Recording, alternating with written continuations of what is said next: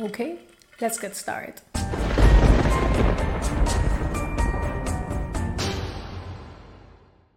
Hey horror freaks and welcome back to Confessions of a Horror Freak, the podcast.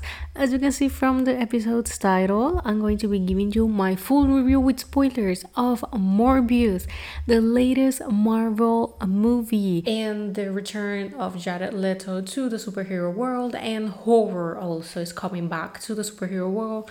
I'm planning on doing probably next week a video specifically talking about the comeback on horror into the specifically to the Marvel universe. I know that this is not the MCU, Morbius is from another universe, but we have the multiverse and that type of stuff. So if you're interested in watching that video, let me know on uh, in the comments down below. Now, as always, all my reviews are with spoilers. If you don't want them, just to see if this was worth it or not, on the description box down below, there you're going to find my spoiler-free review because I like to give you guys the two options. Now, giving a little talk and disclaimer ahead, let's get into the episode. Now, finally, after seven changes of dates, we finally have Morbius. This one was supposed to be coming this year on January 28th, but it was eventually pushed back to April 1st, April Fool's Day. Ironic, isn't it? Seven times. And from the moment I came to the realization of how many times it has been changed and delayed, I was like, maybe this is not a good thing. Maybe they're delaying it for a reason more than just COVID. And I can't understand why. Now, probably by now you have already heard or you have read something about this movie and it's not good. And being 100% honest, this is not the best movie out there, specifically on the Sony universe of the Marvel characters. Now, the official plot of Morbius is that biochemist Michael Morbius is trying to cure himself of a rare blood disease, but he inadvertently infects himself with a form of vampirism instead. The plot is really straightforward. The movie is pretty straightforward. It's one hour and 44 minutes, and by the mark of 30 minutes, he's already a vampire. He's already making some tests.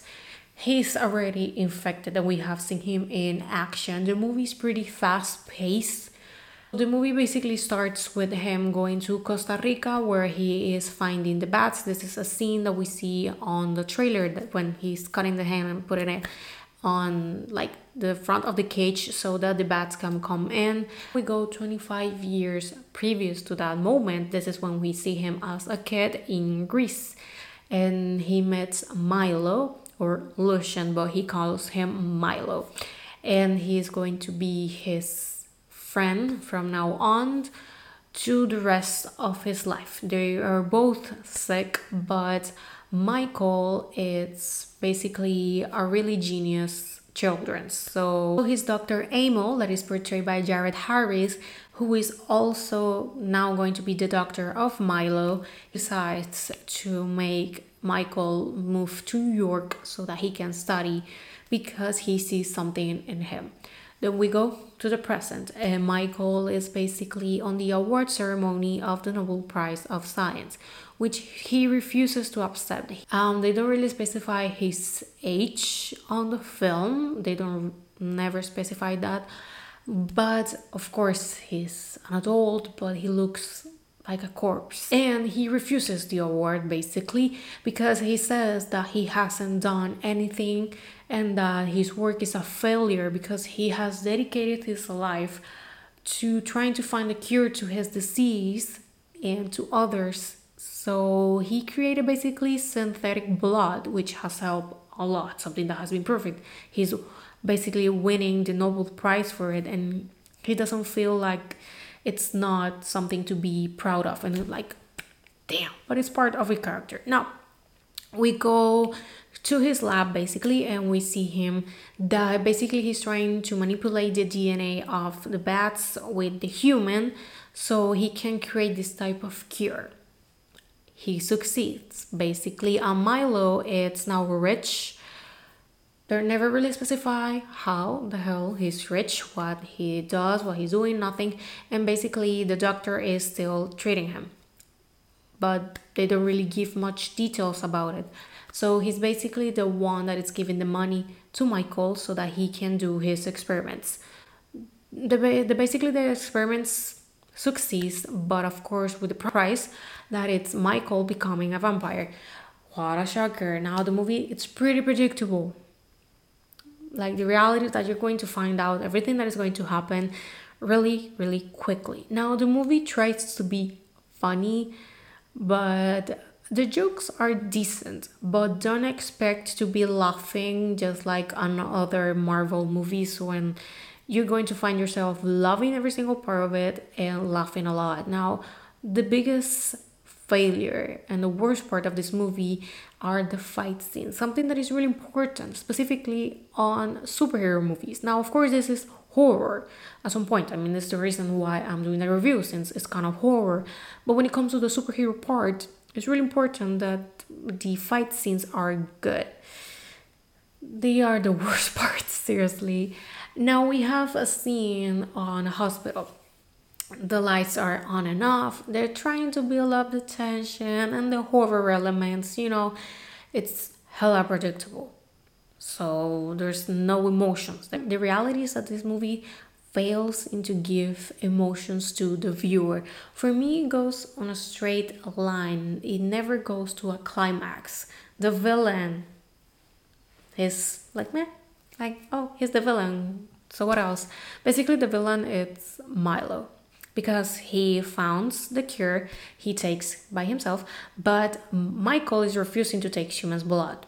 What a shocker. While milo is basically drinking all the people that he sees on the street. What a shocker. Like I said, it's hella predictable. Now the trailer, there have a few scenes that I think that they are tricking the viewer or they changed the film before it was released. Now, the first scene that it, it tricks actually the viewer, we have Milo's character. He's walking on a train station. He's just walking. He's, he's never actually shown on the trailer as a sick person. So when you see him sick, you're like, definitely he's going to be taking that because there's no way that he's going to recover so fast. So what's pretty obvious on the first start, but that scene when he's walking on the train station on the film he's turned into vampire. He has like the full mode but on the trailer he's just human. So they basically they hide the fact that he's going to be a vampire at least on the trailer. But when you watch the film you're going to find out really quickly. Now the film has two missing scenes and i think that many people is going to probably either be mad or they're going to notice pretty fast we have the first scene that is we have Jared Leto walking and we have the Spider-Man poster behind something that people was freaking out, right? This scene never happens. That never happens. And then we have Michael Keaton's character, Adrian Thomas, and he's meeting Michael, right? That never happens either. So those two scenes are nowhere to be found on the film. Like I said, I don't know if I read a rumor that they basically took out every single thing that there was going to be a link to Spider-Man and Venom out of the film right at the end. I don't know if this is true. I don't know if this was the trick from the very beginning to tricking that this movie was going to have any type of link with the multiverse, which it does, but not on the film, but on the two post-credit scenes. Now the ending it's pretty predictable. He kills Milo and we have female part here that is Martine. She is a doctor, has been working with Michael for a very long time and kind of the romantic interest.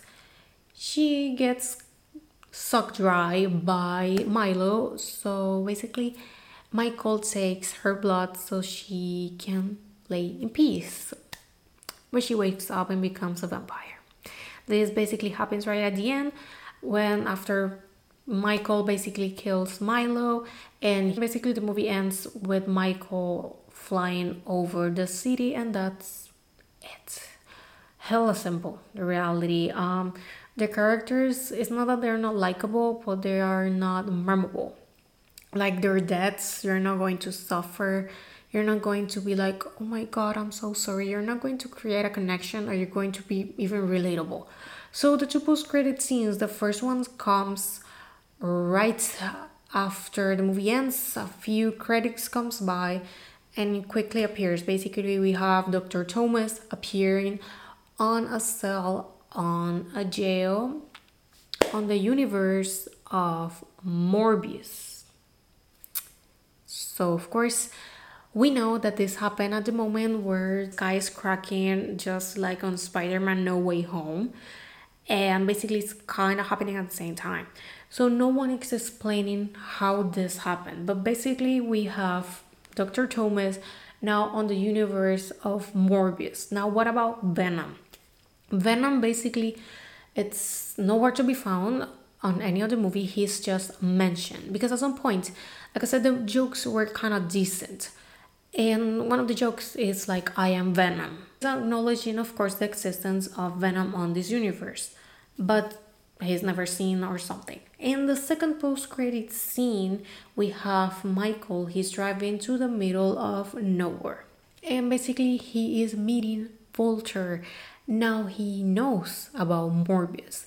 And of course, everyone freaked out. Why? Because this could be a glance of the Sinister Six, Since basically on Spider Man No Way Home, we saw five no sex. So he could be the last piece. What is going to happen from this? We have no idea. Now, the movie, of course, it became kind of a bridge for the multiverse and to make more sequels, right? In a sense of the film alone, the film it's bad.